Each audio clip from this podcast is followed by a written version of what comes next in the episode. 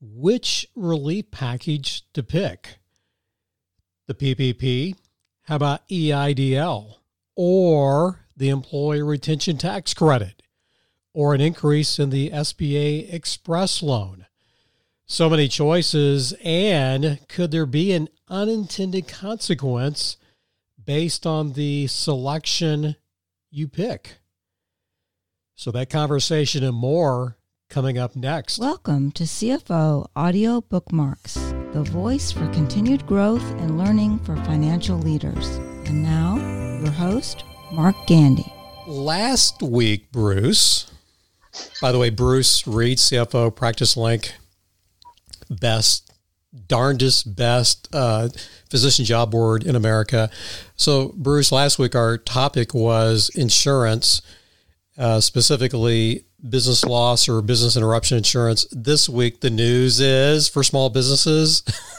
Payroll protection, baby. Yeah, yeah. Woo! And why? Why is it? Now, I'm probably going to be on a rant uh, this morning. You want to take a guess why I'm just not been in a good mood uh, this week related to this? Uh, we we're calling it the PPP. That's that's kind of the abbreviation, the Payroll Protection Program. Want to take a guess why I'm so uh, frustrated with this oh. program? There, there, could there could be any number of reasons, Mark. And, oh. You know, uh, the uh, since since we started this since we started this podcast, I've you know have, have tried to maintain that level of professionalism. But you know, when the mic's off, it can uh, it can get a little bit it can get a little bit more raw. And I tell you, Mark, this week, this may be the F word podcast. This may be it. Uh, Don't get me going, but I bet it's for some of the same reasons. I don't know if I have the right technology technology to bleep out those uh, those uh, f words. so yeah, I don't. Me, I don't want to. I don't want to get out there with that. Then, so I will. Uh, I, I, will keep it professional. You and I can think them. um, the the frustration is the the frustration is a lot of the now I've heard the word misinformation. I've even heard the word misinformation uh, from some people within SBA field offices. You know, reading some of the content that they've sent to people uh, who work for the SBA, and that I've been able to to read. I don't know if I've read misinformation. I've read a lot of bad advice. So, for example, jump on this program. I'll, I'll give you a perfect example. If if you can give me a minute, I got a sure. got a text this morning uh, from my dentist uh, that I've had for about 22, 23 years, and they're shut down until April 24th. And that is a that is an industry segment. Dentists, uh, PTs, uh, chiropractors. I understand these small clinicians, these doctors' offices very well. I know that business model uh, like the back of my hand. And if you'd have said, dentist, Mr. Dennis, Mrs. Dennis, you need to apply for the PPP wrong decision because it means they'd have to rehire everybody back retroactive to March 1st. They would have to keep them on board X amount of weeks into the future. And for them, it gets down to a cash flow game. I mean, do you think when when they open back up, and I'm even questioning if they get to open back up at April 24th, but when they do, even if it's a month later, do you think they'll be at full capacity when they open back up? Oh no way! No way! Mean, it's gonna, no, it's going to take people some time. It's going to take time to get back out there. I'm going to say it'll be at forty percent capacity, then fifty, then sixty. I don't know how long it will take them to get back to one hundred percent or to the the appointment levels they had, uh, maybe through say let's say February 29th. So some of the poor advice, and this is even coming from some CPA firms that oh here's here's the information you want to look at without any advice whatsoever. And and now what I've done with all the businesses I work with except for one except for one where we knew absolutely certain it'd be ridiculous to apply for it we went ahead and applied. But we've also have applied for the EIDL loan which we'll discuss here in a minute. So that means we have options. We have great options. So now we're not committing to anything, but at least now we can say, okay, we've applied for this. now that we've caught our breath, we can look at these other programs or credits and see which is to our advantage. But the big frustration is I just feel like this has been a huge PR nightmare. Even with SBA, they should even be saying on their website, this may not be for you. And here's why bullet point, bullet point, bullet point. You know, they are there to serve the public, they're there to serve small businesses. So I think sometimes when you this herd mentality, hey, there's money out there, we're going to go for it. So that's again one of my big frustrations, and, and I'll end my rant for about two minutes. Uh, you, have got the mic. I, think it's one of it's one of those things where everybody's got everybody's got some information. This is kind of, I mean, this is different. It's a whole new world, and, and I think there's I think there's two schools of thought. One of them is, you know, you don't want to get left behind there because as much as there's assurances that there's going to be another round of stimulus and that the money's not going to run out. Great point. Excellent point. And, and, then on, on the flip side, then there's you know there's speculation. There's speculation that okay, if you take the you know if you take some of the upfront money, even if you're not approved for the disaster application, you know that could affect your ability on, on the on the payroll protection loan. And that's you know that and but it's all speculation. You know, there's a lot of there's a lot of uh, of different of different pra- uh, practitioners out there of different you know, different financial type of advice that are coming at this thing from different directions. And at the end of the day, when you're when you're a business just trying to keep your people employed and keep your business afloat, you know, you, you get caught up in that, you know, get caught up in all of the the the contradictory information. It can get really frustrating. I want to date stamp uh, this audio real quickly. If if you are reading the the show notes, you can see the date. But this is a being recorded April third at about ten a.m. So uh, there are banks that have supposedly probably started taking applications, if not now, later today. So I do want to share just a couple of concerns, and I want you to pile on if you want. But one of the first concerns is in some of the Q and A document uh, documentation directly from the SBA is the question is is this first come first served and the answer is yes this is first come first served here's my, why is this a concern well now, now it's like a it's, it's like a lottery uh, it, it's like a, let's okay let's get this stuff turned in as quickly as possible what if what if bruce you're working with a bank who is either A, on the fence, do we want to participate in the PPP or not? Because you do not have to be a preferred lender to be a part of this program and offer it to uh, their customers. So, again, frustration or concern number one is the banks who have not opted in. That could be leaving out a lot of companies. Now, you could say, the critic could say, well, just find a different bank. Well, there are some banks taking the position we're going to work with our own customers first. They get first priority. And now, again, that's that is based on a very small sample size of businesses I work with and what their banks have told them. But is is that a valid concern that I have on this whole first come first served? Got it. I, I think it has to be. I think it has to be valid. And I'm not going to put you on the spot if you were one of these uh, uh, businesses working with a bank who is uh, uh on the fence. I'm not going to ask you that question. So you, we'll just go on. well, and and um, I mean, I do know that I do know that I've got I've got banking relationships, and actually just just got some information shortly that says it's okay. you know they are they are participating, but I think they're all scrambling.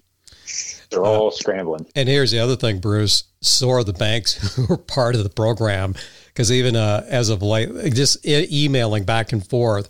Uh, banker A, is this the form to use? Do we use this form or do we use this other form? And and even thankfully, at about seven thirty this morning, there's a pretty sizable bank uh, holding company based in uh, Central Missouri they even said, Mark, j- just send the just send the sample form that you provided. Uh, once we start the underwriting process, we may have you sign the paperwork that's the official approved forms. So Yeah, I think banks are even having to make it up as they go. I mean, they've gotten certain guidance and protocol from the SBA, but there's still a lot of gray area. And again, this has just been it's been a mess, but I don't really hold the SBA accountable because this law just came into effect a Friday ago. And so the SBA is being asked to do something it's never been asked to do in its history. So I am actually cutting them slack. I'm cutting banks slack. The people I'm not cutting slack with are the people who have made come up with some interpretations and given bad advice. So, but anyway, first come, first serve if you're listening and don't know what we're talking about, you need to uh, uh, you need you need to contact your banker, get the forms, get them filled out. And the good news is, uh, for most of the businesses I've worked with, it took less than 35 minutes, uh, less than 35. Probably took me longer. I'm a former KPMG auditor. I tend to tick and, and over document, so that my my work papers probably took longer than doing the form itself. The form itself takes probably less than 10 minutes. Very easy to, to fill out. Yeah. Yeah. Uh, the other thing I want to mention, it's it's it's yeah, I guess it falls under the the concept of concerns. I have never been more on top of the concept of the law of unintended consequences. And let me tee this up just a little bit. I want to say it's in the 1800s, maybe before, uh, but I think the the the the rabbits were introduced to Af- uh, excuse me Australia in the 1700s and then they were introduced again by a hunter in the mid 1800s. And there was an oops. There was an oops because a few years later, there estimated over 2 million rabbits in Australia. And then there's a lot of damage to crops and to the entire ecosystem. So that was a law of unintended consequences, not a side effect, but an unintended consequence. And how does this apply to the payroll protection program? Well, very easily. If you don't know all of your other options, you may be going down a path that you may wish you had not. Do you want to jump in or do you want me to keep going? Well, I mean, I think I'll just jump in from the standpoint of it's, you know, I've, that, that's been a fear that I've been, I've been wrestling with when it's you looking at the the different requirements and kind of on the on the back end of the of the payroll report the or the, the payroll program what's you know kind of what what are your intentions and and you know are those intentions that are they right now in a in a month are those still going to be the same intentions and just the requirement of you know the, the different things that comply with the forgiveness element of, of payroll protection you know th- those are that's taken a that's also taking a I mean, it's kind of taken a leap as well. So the um, so the you know, that that's a I mean that's a key. Um, I mean that's a key consideration to that. And then when you decide what's the what are the best things to do when it comes to um, you know the the tax benefits and there I mean there's there's there's tax there's the SBA and then there's the bank driven stuff. So those all all of those things are um, all of those things are um, those are all important considerations, and it's almost like you have to model out if then and see what's best for you. Exactly, Comple- completely agree. So, just kind of a recap, just a, just a recap. So, there's payroll protection program. There's EIDL, economic injury disaster loan. That is not forgivable. And by the way, the the PPP that you may be filling out and applying for on April the 3rd, not all of it may be uh, forgivable. But the EIDL is not forgivable, potentially has a longer uh, term out to 30 years. But again, you won't know until you've been approved and it goes through an underwriting process uh, directly right. with the SBA. Uh, again, I think you attended a RubinBrown uh, webinar on various tax credits or the tax credit that's available uh, as a result result of coronavirus. Uh, I attended one a week earlier with BKD, and I'm not a tax guru, so still trying to piece together what that means. I'll, be looking a little bit harder at that math over the next few days. Now that we can catch our breath a little bit, And th- then, by the way, there's also the, I think the express loan falls under the 7A language of, of, of SBA lending. And if I'm wrong, let's just use the term SBA Express. So in the past, uh, that's been a limit up to 350. Well, now that's now up to 1 million. So don't forget, if you already have an express loan up to 350, just go through the renewal process of upping, upping it to 1 million. Now, it's like applying for a loan. I mean, you still have to put together finance. It has to be packaged. It has to go through loan committee. And once loan committee has said, yes, we like this, we believe in it, we believe you have the wherewithal, uh, then the packaging process starts. So again, that is an option. Um, and then you may have existing uh, lines of credit that are not tied to the government. Uh, those are options as well. So you've, like you said, you've got to model them. I like what you said, model them out. So the law of unintended consequences is picking one and ignoring all other options. One other concern, last concern, is do do we want to take up a pool on what the default rates will be for the loans that are not forgiven? Because uh, there are going to be people that are applying for this that should not. the, uh, this is really Bruce, and this is my rant again. This is really nothing more than federal uninsurance.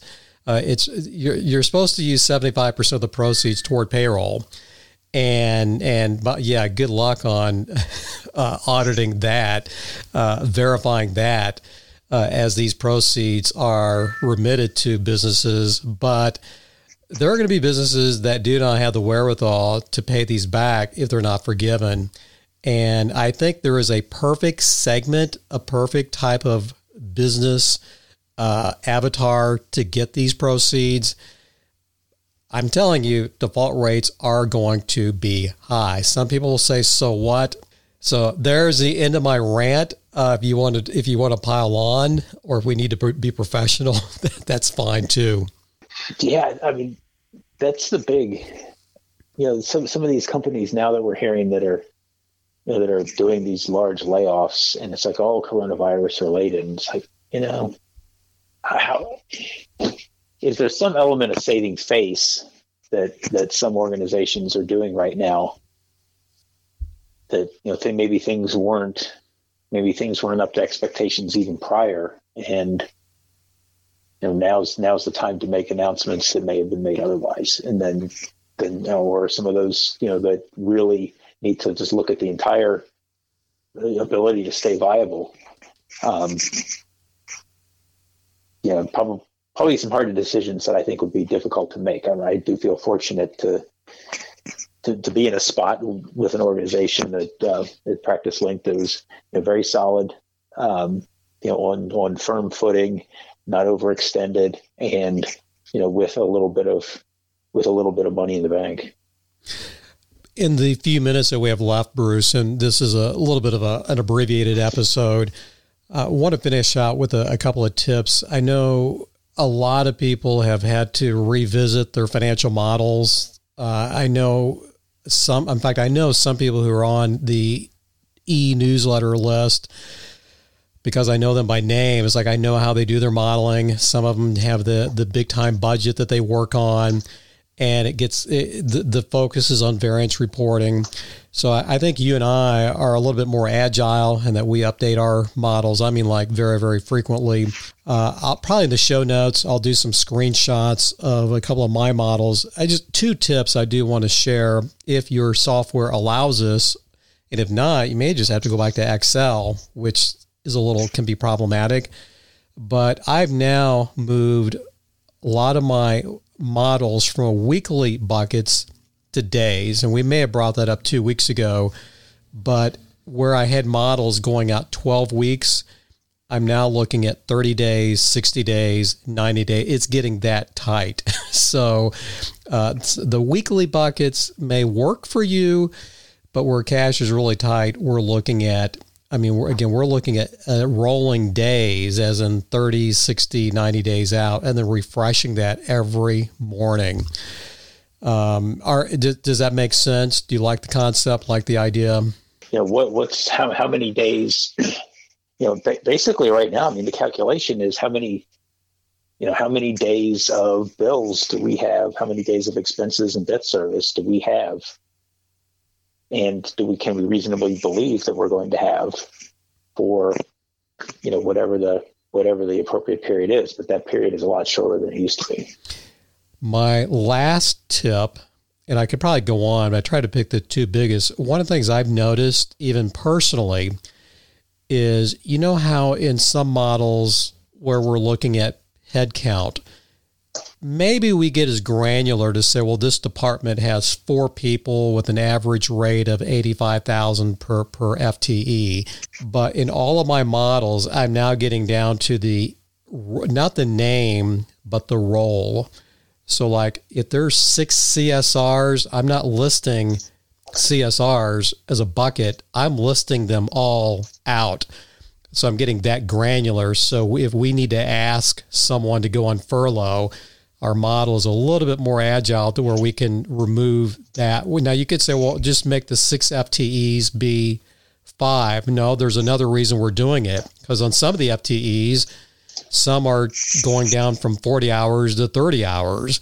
Uh, we have some FTEs that are, they're taking a 20% pay cut. Some are taking a 30. So we got a little bit more flexibility on a role by role uh, basis. And then the other thing I've done also is I'm listing out customers. So like professional services firms, even if you have a hundred clients, it's not that difficult to get those in and then be looking at the revenue uh, on a client by client basis. Now, in in, an, in a SaaS based organization like yours, would be difficult. Now, you might take your top ten percent or your top fifteen percent, list them out individually. But in my models on employees, on customers, and maybe in select cases vendors, I'm getting very specific, and, and that's how I've had to make some tweaks in my modeling. Do you agree, or you think that's uh, too cumbersome? I know it's working for me. I think it depends on depends on the organization mm-hmm. um, there, and when you know if it's a if it's a heavily if it's a very people intensive type of an organization, then then those are those are going to be big and important decisions there. If it's you know, a, a leaner organization where the roles you know there's not a lot of repetition in those, then it almost in a way it almost takes care of itself there, which is probably a little more a little more of our circumstance on the uh, with Practice Link that most of our roles are just say individual contributor type of roles that are you know kind of a single you know so, there's some there's some cross utilization and those things will those things will have some impact but it kind of depends on the profile of the company. Bruce i think it's a wrap. Uh, i do want to just mention really quickly we have an interesting guest. We're going to get into a little bit of positivity uh, next week. Uh, the co-author of one of my favorite CEOs of all time, Alan Mulally. Uh, they've written a book on uh, business process reviews, and that's what Alan Mulally used uh, in his company, Ford, uh, when they went through not one but two two crises. And they're one of the companies that did not take federal funds when they could have.